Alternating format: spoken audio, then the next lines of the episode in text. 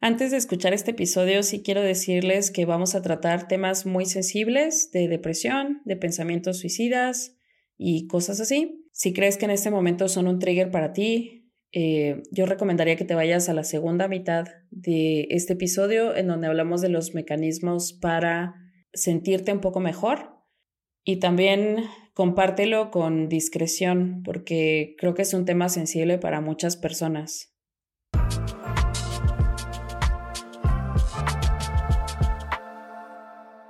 Hoy toca hablar de un tema difícil y delicado para muchas personas, para mí también.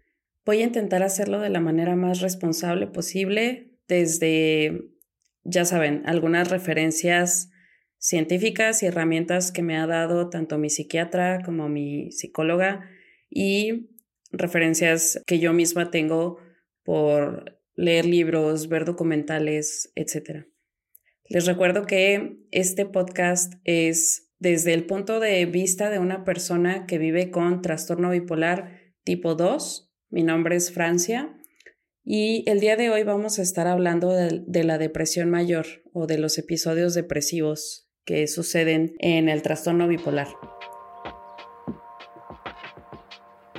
En este podcast Soy Bipolar quiero hablar sobre cómo se siente vivir con trastorno bipolar desde la persona que lo padece, cómo nos enfrentamos a diferentes situaciones de la vida, cómo se intersecta la bipolaridad con el trabajo, con las relaciones, con las amistades, con el dinero, con los episodios depresivos, con los episodios de hipomanía. Y me encantaría que formaras parte de esto y que compartas también tu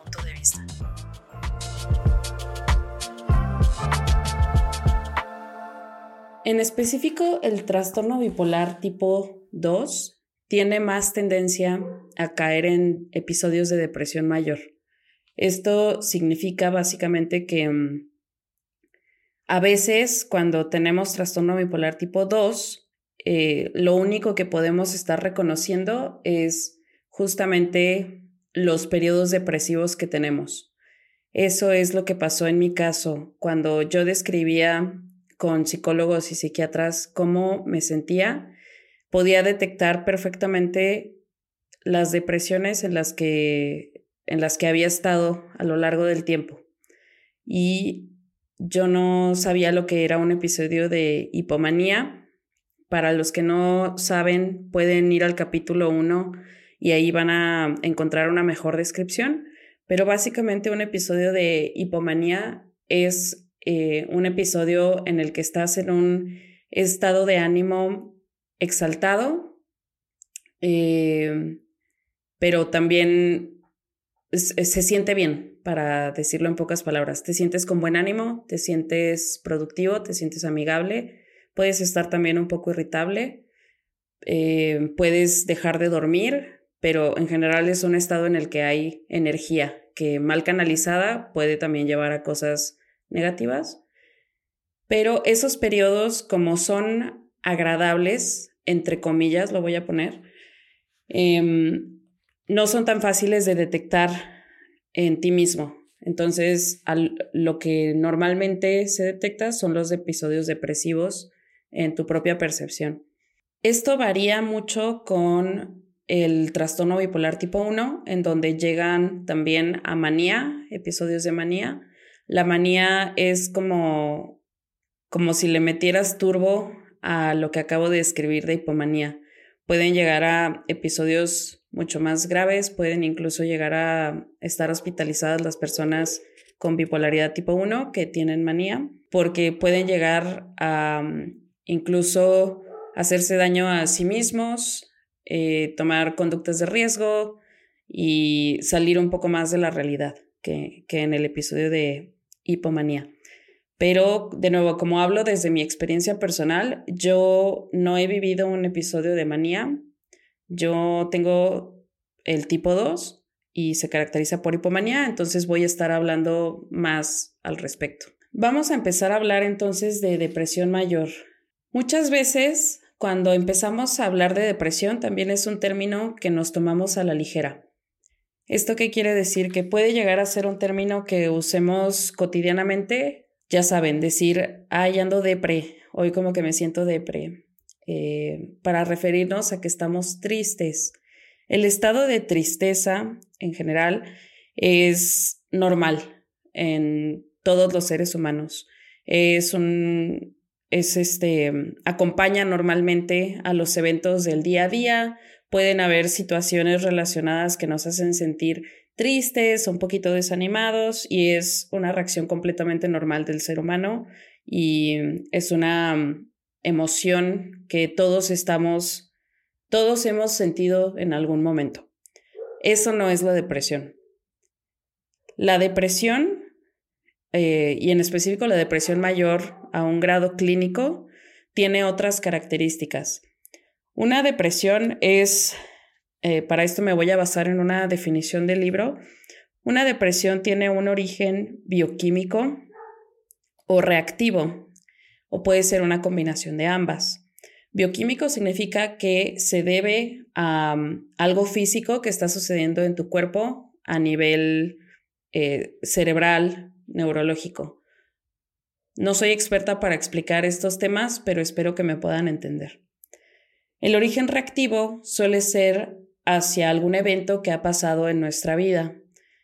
No sé, tal vez perdimos a alguien cercano o terminamos una relación o nos quedamos sin trabajo. Hay varios eventos que pueden desencadenar una depresión. Una depresión reactiva hacia un evento puede irse en más o menos un mes o dos. Eh, eso es lo que se ha estudiado.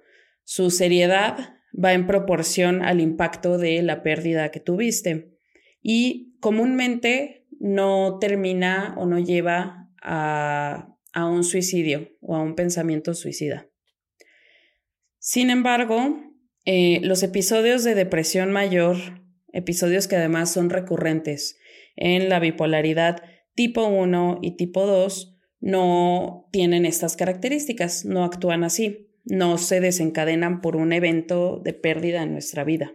Esta es la depresión bioquímica, que puede tener muchas causas diversas. Esta depresión bioquímica muchas veces es difícil de aceptar porque no hay una causa externa que, la, que lo pueda justificar.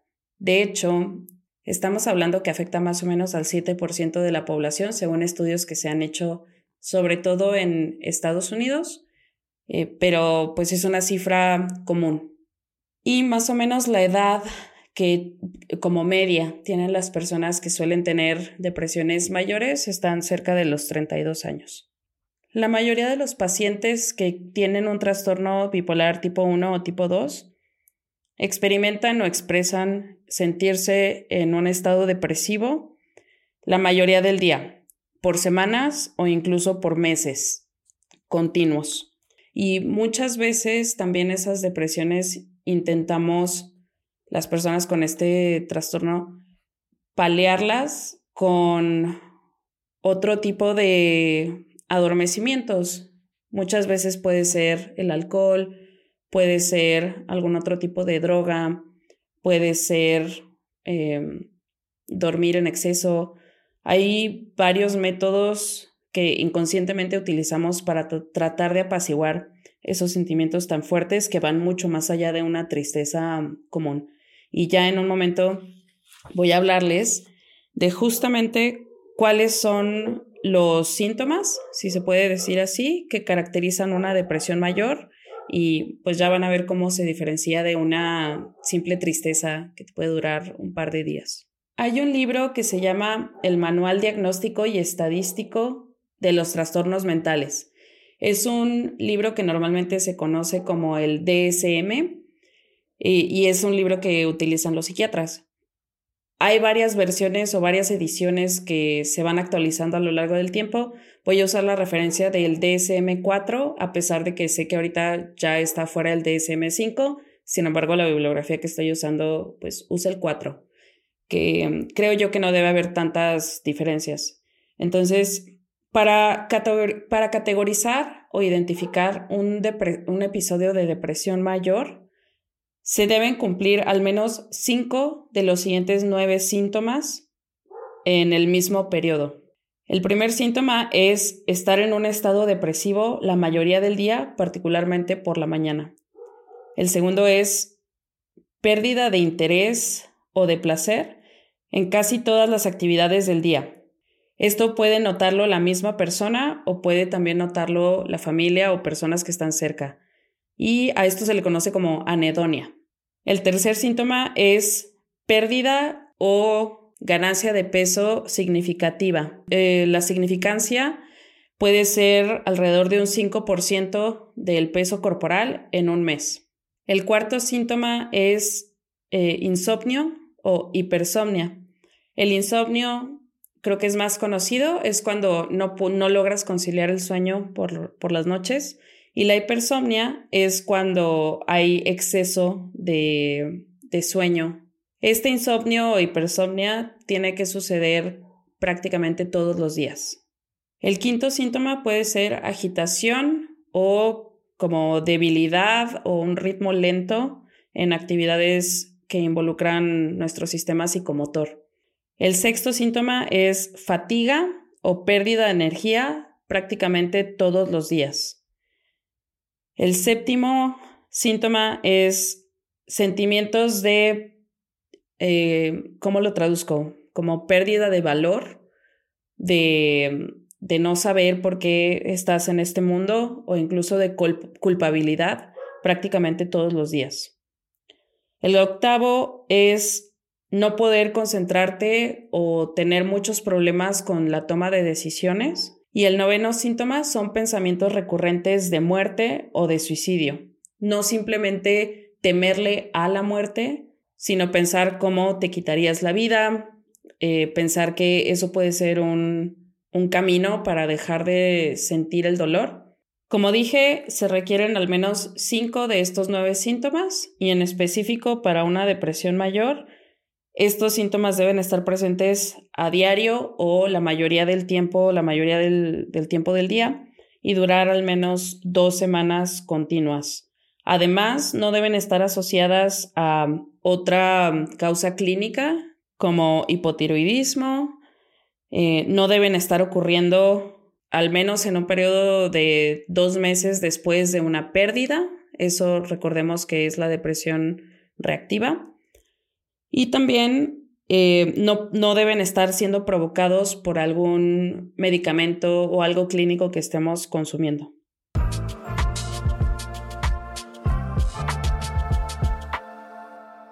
Discúlpenme si estuvo como muy técnica esa mm, introducción, pero creo que es un tema bien importante que se trate con cuidado y que logremos distinguir cuáles son realmente estos síntomas y para la gente allá afuera que todavía no está diagnosticada, que pueda saber describir mejor también lo que está sintiendo. Yo, por ejemplo, cuando llegué a mi consulta psiquiátrica, hubo muchos de estos síntomas que describí sin saber que existía ni siquiera el DSM-4 o el DSM-5, sin saber lo que era la bipolaridad, era un diagnóstico que no esperaba, que no conocía, y aún así describí mis, episodios depresivos con muchas de las características que, acabo de nombrar. Vamos a hablar un poquito de cómo se siente estar en un episodio depresivo. Eh, como les decía, no, no debe confundirse esto con una tristeza ni con una depresión reactiva que suele irse. Estos episodios depresivos, en mi caso particular, como, como ya lo mencionaba, pueden durar dos semanas o tienen que durar dos semanas como mínimo para poder categorizarse, pero en mi caso particular son periodos que van desde las dos semanas y los he vivido hasta incluso de cuatro meses. Han marcado gran parte de mi vida. ¿Cómo se siente un episodio depresivo? En mi caso, yo hago mucho la comparación desde que empecé a, mm, a nombrar y a reconocer estos episodios depresivos. A mí me, ha funcionado mucho poder o tratar de darle forma a mm, tratar de darle como una presencia a estos episodios, porque así me ayuda a poder como verlo más claramente. Y la forma en la que yo lo veo, voy a usar una referencia tal vez muy tonta, pero no sé si han visto la película de Venom. Si no, se los describo. Em, para mí se siente como cuando Venom entra al cuerpo de, de Peter Parker, ¿no? Se siente como si fuera como una bolita negra, como una sombra o como un slime o algo, que poco a poco te, me va absorbiendo y me va como tapando la visión, me va amarrando los brazos, me va quitando movilidad y me va metiendo como en una completa oscuridad. Así es como lo puedo describir. De hecho, tengo un escrito que creo que valdría la pena leer porque ahorita vamos a hablar de los mecanismos para lidiar con esto, pero adelanto que uno de los que a mí me ayuda es la escritura. Entonces voy a aprovechar para leer esto que me, me ayudó a describirlo en algún momento. Mi mente me va a matar. Está esforzándose mucho para hacerme pensar que no debería estar aquí. Hoy las lágrimas corren y corren sin motivo aparente. ¿Qué me pasa? No puedo ni ponerle nombre a lo que siento. Solo son unas profundas ganas de llorar, un dolor en la parte inferior de mi cabeza y mis párpados hacia abajo, como si tuvieran más peso. Solo quiero ser invisible y esconderme. Llamé a una línea de vida. ¿Es eso cruzar un límite? No sabía cómo podía controlar mi, mi dolor, pero mi mente no había planeado cómo matarme tampoco. Soy yo, solo yo, pero se siente como una mancha oscura que me jala y me jala. No puedo avanzar y no tengo fuerzas. De verdad hay alguien que me quiere asesinar, y yo escapo cada vez, pero se siente más difícil ahora. Mis ojos no paran de estar llorosos, lastimados e inflamados. Las lágrimas caen y caen, pero no sé por qué. No puedo explicarle a esa parte de mí que quiere certeza. Mi cabeza físicamente duele, algo me aplasta el pecho, las piernas, los brazos, el cuello. Mis manos están destruidas, me duelen mis uñas y tengo heridas que no sé ni de dónde salir. Eso es algo que escribí estando muy afectada en un episodio depresivo y creo que puede puede reflejar muy bien cómo se siente. Después, trabajándolo con mi terapeuta, logramos ponerle como, como conceptualizarlo más bien. Y para ella y para mí, esta es la sombra que se presenta y que se va haciendo más grande mientras más me va envolviendo la, el episodio depresivo. Por mucho tiempo, como yo llegaba a mis consultas, era describiendo que me sentía como si quisiera correr, como si tuviera mucho potencial, pero hubiera algo que me jalara, como si tuviera una pesa amarrada a mi cuerpo. Y entonces estaba como en una carrera y veía a los demás correr libremente y al momento de yo querer correr sentía que había una pesa y que no podía correr a la misma velocidad de los demás y que si simplemente pudiera quitarme ese peso de atrás de mí, podría mm, hasta ganar la competencia. Pero, pero así me sentía, como algo que me jala, que me hace más lenta, que no me permite explotar al 100% mi capacidad, que no me permite ver la vida de otra manera. Voy a platicar ahora de uno de los momentos más bajos, creo yo, lo tuve este año en particular, y hay algo que se llama Dentro de la depresión mayor también hay algunas subcategorías y hay algo que se llama la double depression o la depresión doble, que suele suceder cuando estás en un episodio depresivo mayor químico y entonces llega un episodio depresivo reactivo. Es decir, está pasando algo en tu vida, tuviste una pérdida que representa algo importante para ti y estás en el episodio depresivo de la pérdida y a la vez estás en el episodio depresivo químico de tu trastorno bipolar. Ha sido uno de los momentos más difíciles que, que he vivido. Honestamente no, no lo saben muchas personas, creo que nada más lo sabe mi mamá y lo sabe mi terapeuta. pero me gustaría ponerlo aquí porque creo que puede ayudar a alguien y creo que pueden reconocerse en este sentir.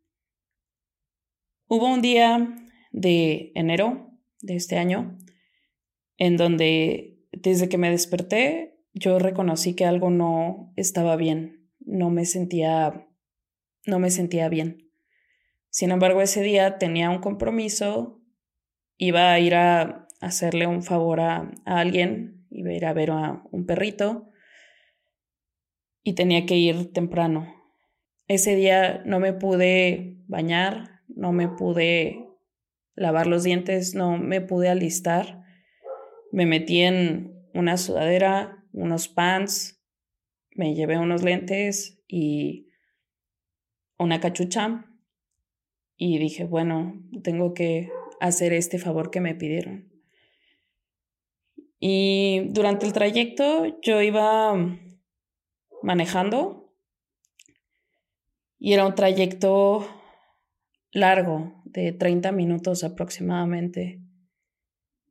Y durante ese trayecto me acuerdo de empezar a, a sentir mis lágrimas cayendo y no tener control sobre ellas y no saber qué estaba haciendo en, en el mundo. Traté de, traté de respirar Traté de mm, hacer los ejercicios de respiración que he aprendido, inhalar, exhalar, hasta que sientas que puedes tener un poco más control de tus emociones, pero simplemente no, no estaba pasando. Traté de distraerme también con música, pero no, nada tenía como un efecto en cómo me estaba sintiendo en ese momento llegué a pensar cosas como, ¿qué pasa si simplemente doy un volantazo y aquí se acaba?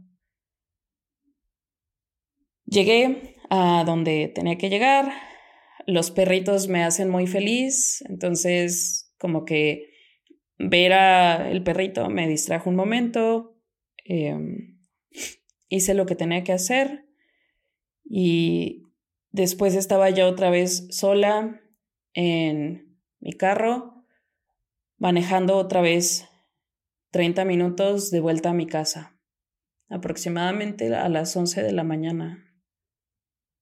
Y pasó lo mismo, fueron 30 minutos que yo no sé en dónde estuve, qué estaba pasando, simplemente las lágrimas seguían corriendo Logré detenerlas en el momento en que me bajé con el perrito y todo eso, pero en cuanto volví, volví a ese mismo espacio.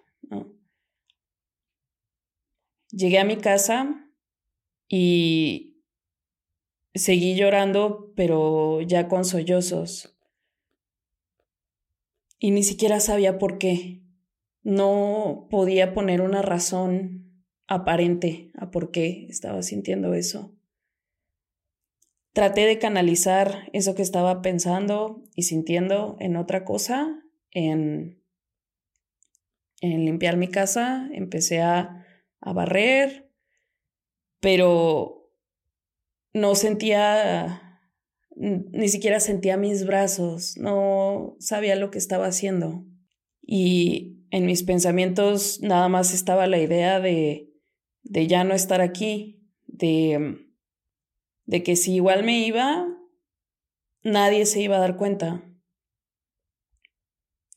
Y que si hacía algo en ese momento, no iba a ser como otros casos en donde alguien encuentra a la persona antes de que pierda la vida. Pensaba que en mi caso eso no simplemente no iba a suceder porque vivo sola. En mis pensamientos estaba este pensamiento de no, no le importas a nadie y esa pérdida de sentido es muy dura.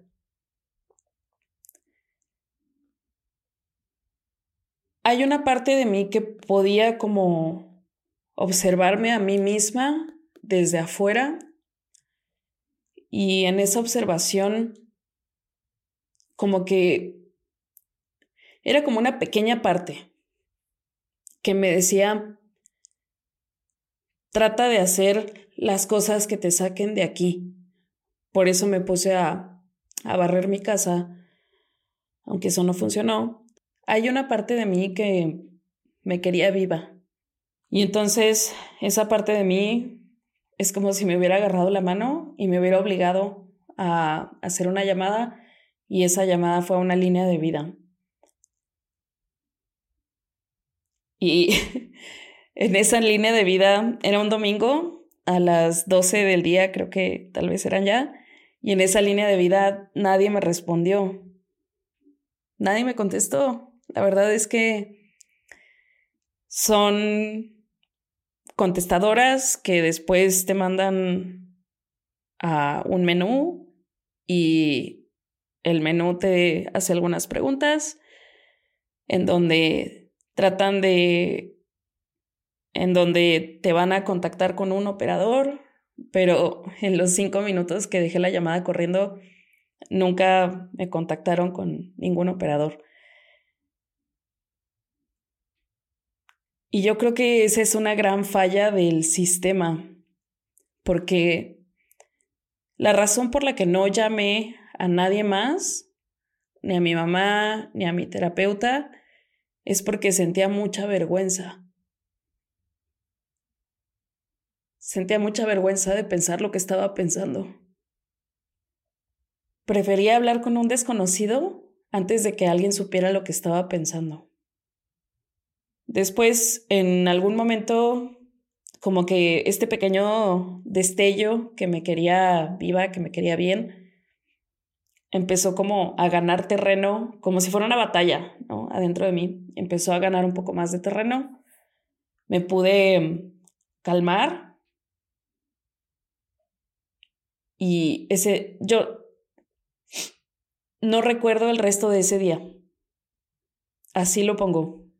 No lo recuerdo, no recuerdo qué hice, no recuerdo si vi una película, seguramente, seguramente me fui a mi lugar seguro que es ver películas, em, leer y logré pasar ese día. Pasando ese día, después ya tuve el valor de mandar un mensaje a mi terapeuta.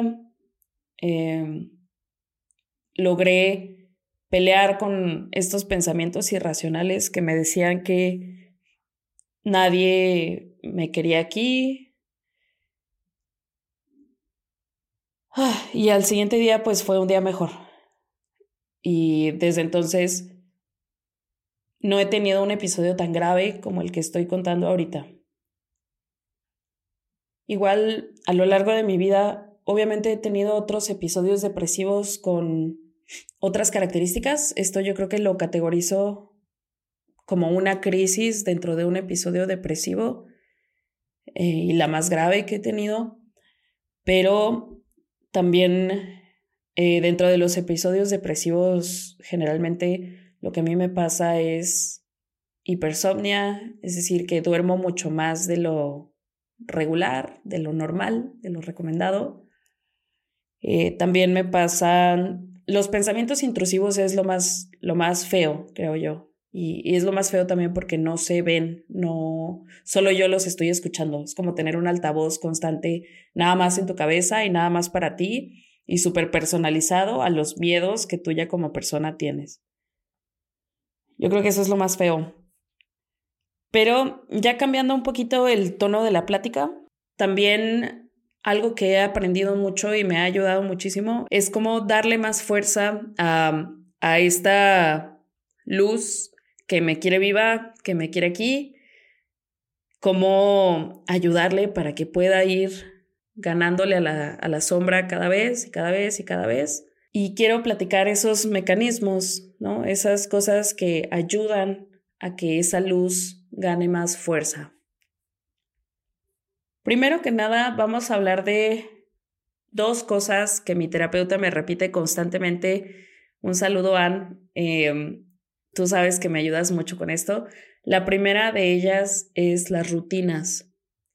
Particularmente yo soy una persona que no le gustan las rutinas, que no le gusta como hacer lo mismo todos los días.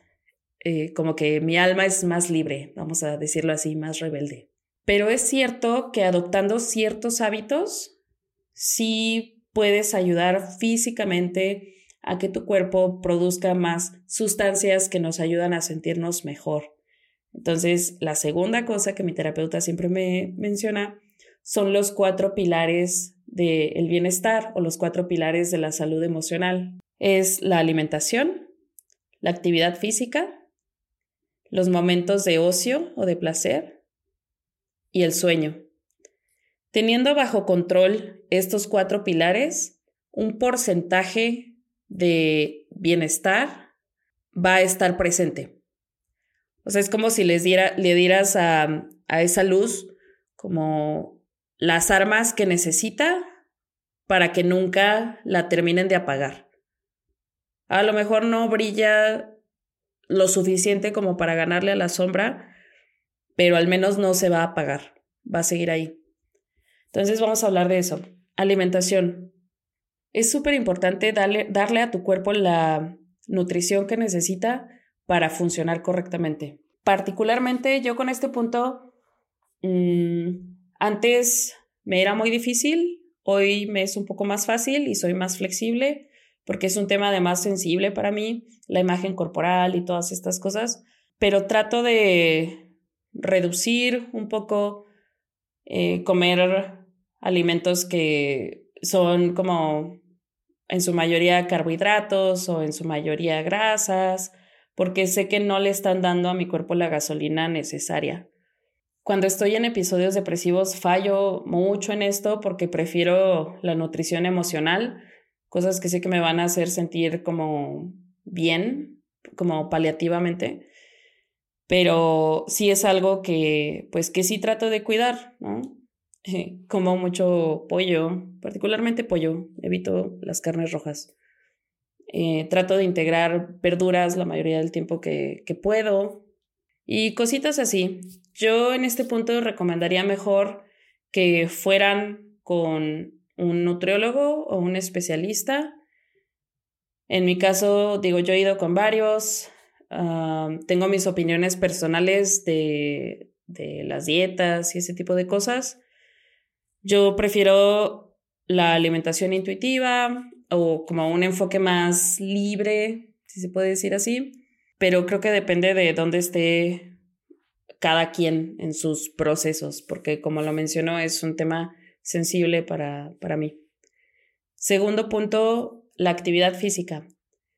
Aquí no importa tanto si te gusta hacer ejercicio o no, es decir, no, no es completamente indispensable que vayas al gimnasio o cosas así, esta parte, como a mí me funcionó integrarla, es con caminatas que, que me ayudan mucho. Trato de sacar a caminar a mis perros prácticamente todos los días por entre 20 minutos a una hora, depende de cómo me sienta. Hay días que de verdad no quiero hacerlo y son las caminatas más cortas. Em, y también recientemente encontré una actividad que me gusta, que es escalar. En la escalada pues también se hace ejercicio, em, es algo que también reta la mente, que reta tu, tu, estado físico y a mí me gusta un montón. Entonces es algo que he logrado integrar ya a mis rutinas. El tercer punto, actividades de ocio placenteras. Esto también para mí es fundamental. Yo creo que es el pilar más sólido que tengo porque he aprendido mucho a conocerme y a reconocerme en las cosas que me gustan y las cosas que me hacen sentir bien. Y todo el tiempo estoy ampliando como esta cartera de cosas que me gusta hacer. Eh, particularmente yo sé que mi lugar feliz o mi lugar seguro está pintando, está leyendo, está viendo películas, está viendo a mis amigos, eh, está en caminar como en conocer lugares nuevos. Yo suelo mucho como centrear yo sola o ir a comer a un lugar yo sola. Eh, si encuentro a alguien que comparte ese interés, lo invito. Pero sí son cosas que yo sé que disfruto y trato de hacerlas seguido, muy seguido, casi a diario, em, para tener un balance también en, en mi vida. Y el cuarto punto, el sueño. Si tú has ido con un psiquiatra, con un psicólogo, Seguramente te han dicho esto, que el sueño es como la agujita que mueve tu salud mental. Y pues sí, es muy cierto. Alguien que duerme bien tiene como, o le da como impulso a esta luz que te quiere mantener aquí. El sueño es lo que repara todo lo que tenemos en nuestro cerebro, bla, bla, bla, cosas científicas que yo no sé explicar, pero que de alguna forma entiendo e interpreto. Y este sueño para mí también se ha vuelto fundamental. Eh, yo monitoreo mi sueño casi todas las noches para ver como la calidad con la que dormí. Mi sueño suele estar entre las 6 a 7 horas diarias. Hay números diferentes que le funcionan a cada quien. A veces son más, a veces son menos. Eh, pero sí trato de tener una rutina para antes de dormir que me ayuda como a que mi cerebro entre en este mood de ya es hora de irte a la cama y es hora de dormir y es hora de cerrar tus ojitos y que se acaben los pensamientos. Eh, mi rutina en específico es, me duermo aproximadamente a las 12, entre 12 y 1 de la mañana. No es el mejor horario, a lo mejor para algunos, a mí me, me funciona. Y antes de dormir, eh, bueno, yo ceno. A ver, eh, mi tarde se ve así. Saco a pasear a los perros, ceno como a eso de las 8 de la noche. Eh, cuando voy a escalar cambia un poquito el horario. Después de eso, trato de, dedicarle tiempo a algo que me gusta, a pintar, a este podcast, a um, ver alguna serie que tengo pendiente. Y después de eso, cierro todo, apago las luces de mi casa, solo se quedan mi mesita de noche encendida, me lavo mi cara, me acuesto y abro un libro. Hay gente que te dice que leer en la cama no es lo más recomendable. A mí me ayuda eh, porque avanzo como en este propósito personal de seguir leyendo y a los 15 o 20 minutos me da sueño y puedo dormir. Antes tomaba un antipsicótico que da muchísimo sueño y de hecho mi psiquiatra utilizó ese medicamento para ayudarme a regular el sueño en un inicio y después ahorita ya no lo, no lo tomo, no lo necesito y sigo durmiendo bien. Entonces, ese también es un pilar fundamental. Aunque es bien difícil a veces de llevar porque, pues yo como cualquier persona, a veces salimos a fiestas, salimos de viaje, etcétera, y pues sí, sí, sí pasa que hay periodos en mi vida en los que no puedo ser tan consecuente con, con la regularización del sueño, pero lo intento. Lo importante aquí es intentarlo.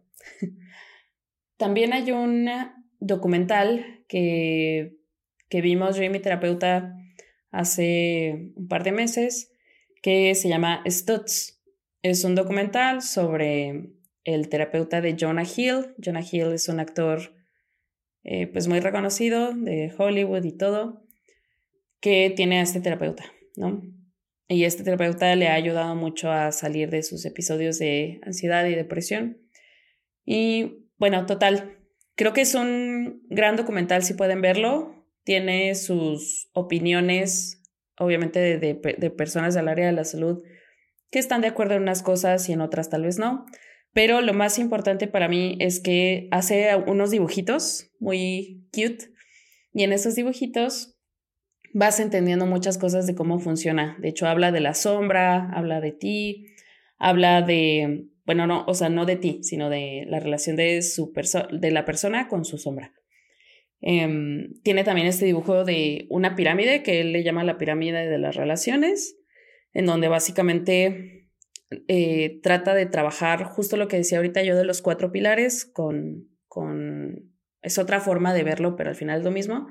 Y en esta pirámide la base es justamente tus necesidades físicas, fisiológicas, los cuatro pilares que acabo de comentar tienen que estar bien para que tú puedas ir mejorando.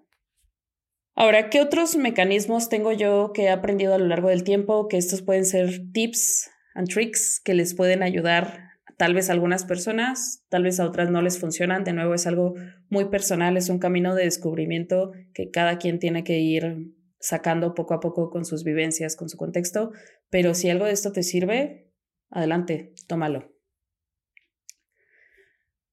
Ya mencioné el primero de mis mecanismos, son las rutinas. trato de seguir lo más que puedo ciertos hábitos, como siempre desayunar. Eh, tengo mi espacio de trabajo separado de mis otros espacios. Yo trabajo en casa particularmente, pero tengo un espacio dedicado a mi oficina. Eh, sacar a los perros a diario, tratar de escalar unas dos o tres veces a la semana y tratar de tener en orden mi calendario de actividades extra, saber cuándo quiero ir al cine, saber qué voy a hacer un fin de semana, saber que si tengo tiempo libre a qué lo voy a dedicar, me ayuda mucho. El siguiente mecanismo que yo tengo es el mapeo de mis pensamientos. Y aquí, si lo están escuchando en audio, voy a tratar de describirlo lo más que pueda.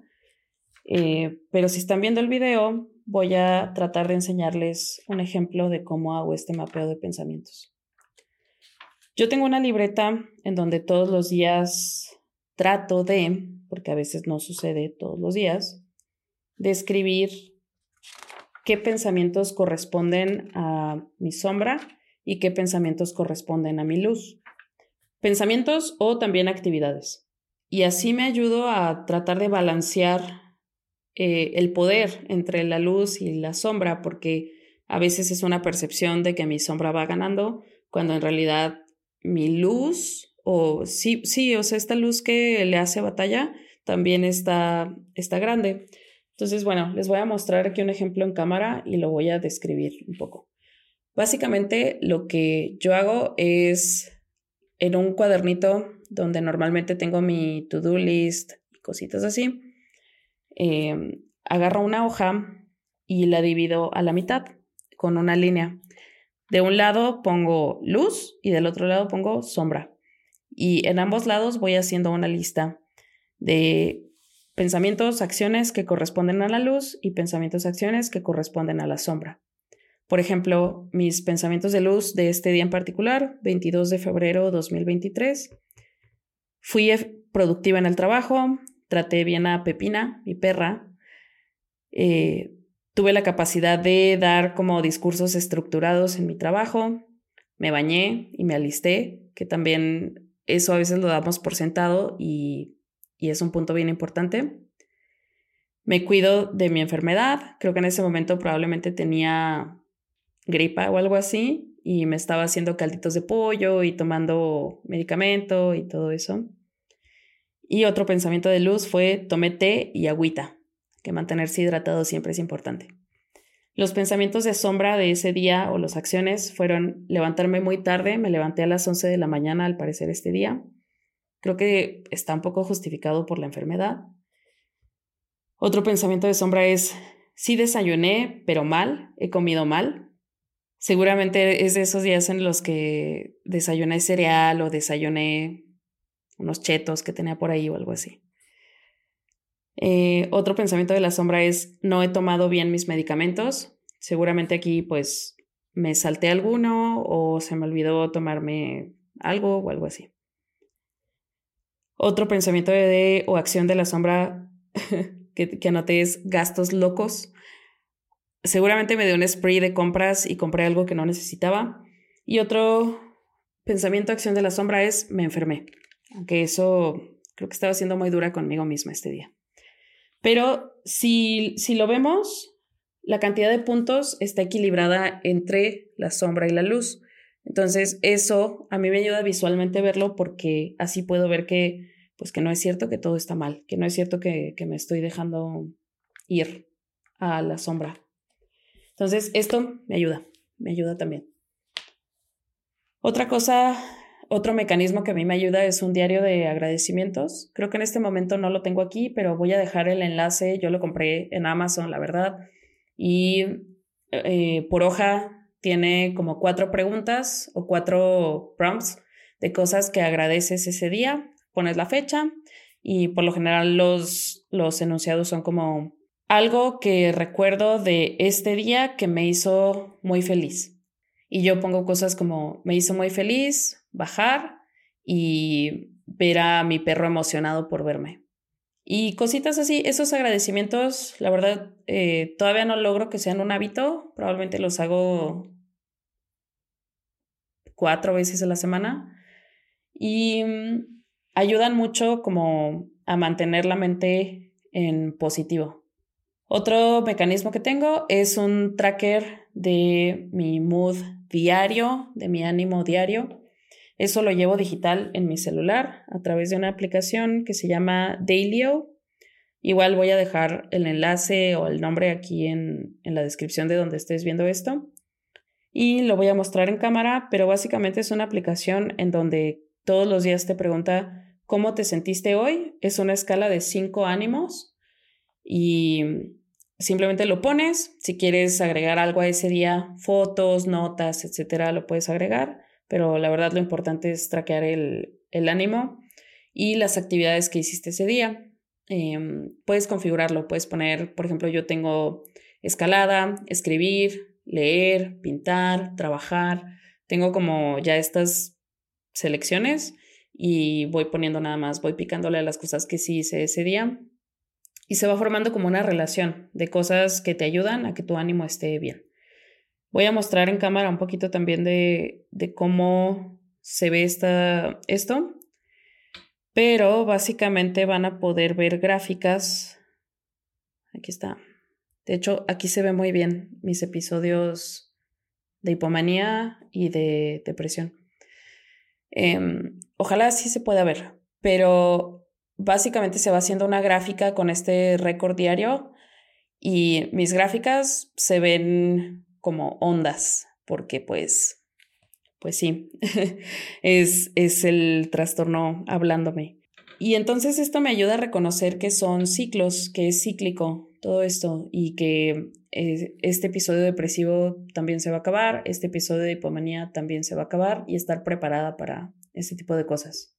Y me ayuda a estar también autoconsciente de cómo me siento. Preguntarme eso es muy valioso para mí. Y ya por último, ya lo dije, pero el monitoreo del sueño. Yo también utilizo una aplicación que se llama Pillow, así como almohada en inglés.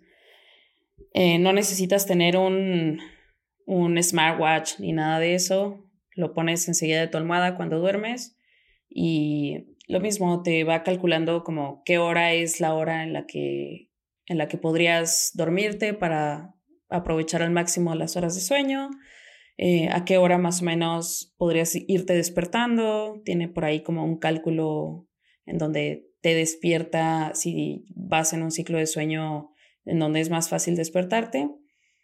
Em, pero no es, no, son los mecanismos que a mí me ayudan, otra vez, no son reglas ni lo que todos deberían tener para poder funcionar. La verdad es que estas cosas de repente las hago, de repente no las hago. Estas que mencioné son las que con las que soy más consistente y las que le ayudan a echarle como leña a ese fuego que me quiere que me quiere viva, que me quiere aquí. Ah, fue un episodio pesado, fue un episodio difícil. No pensé que me fuera a costar tanto grabarlo, pero les agradezco mucho que lo hayan escuchado y no me quiero ir sin mencionar que si estás atravesando por un episodio depresivo, tengas confianza en que va a acabar, en que va, va a llegar otro ciclo, ya sea reactiva o química. Em, si, es, si detectas que no hay alguna algún evento en tu vida, alguna pérdida que te, te tenga en ese estado de depresión, creo que es una buena señal para ir a una cita con, con el psiquiatra, con el psicólogo y mm, recordarte también que no estás solo. Muchas veces, por ejemplo, en lo que yo describí, pues yo me sentía muy sola, pero, pero no estás solo. Y igual, Tal vez la línea de vida que yo contacté no me funcionó, pero eso no quiere decir que no te va a funcionar a ti. Voy a dejar también aquí números em, de líneas de vida. Yo conozco las de México. Em, voy a tratar de pues, dejar algunas otras si las encuentro. Pero de verdad, atravesar un episodio depresivo es difícil, pero es cíclico. Recuerda siempre que es cíclico, que, que va a llegar el momento en el que vas a sentirte mejor. En el siguiente episodio vamos a hablar de un tema bien bonito que es cómo sacar lo mejor de un episodio de hipomanía. Adiós.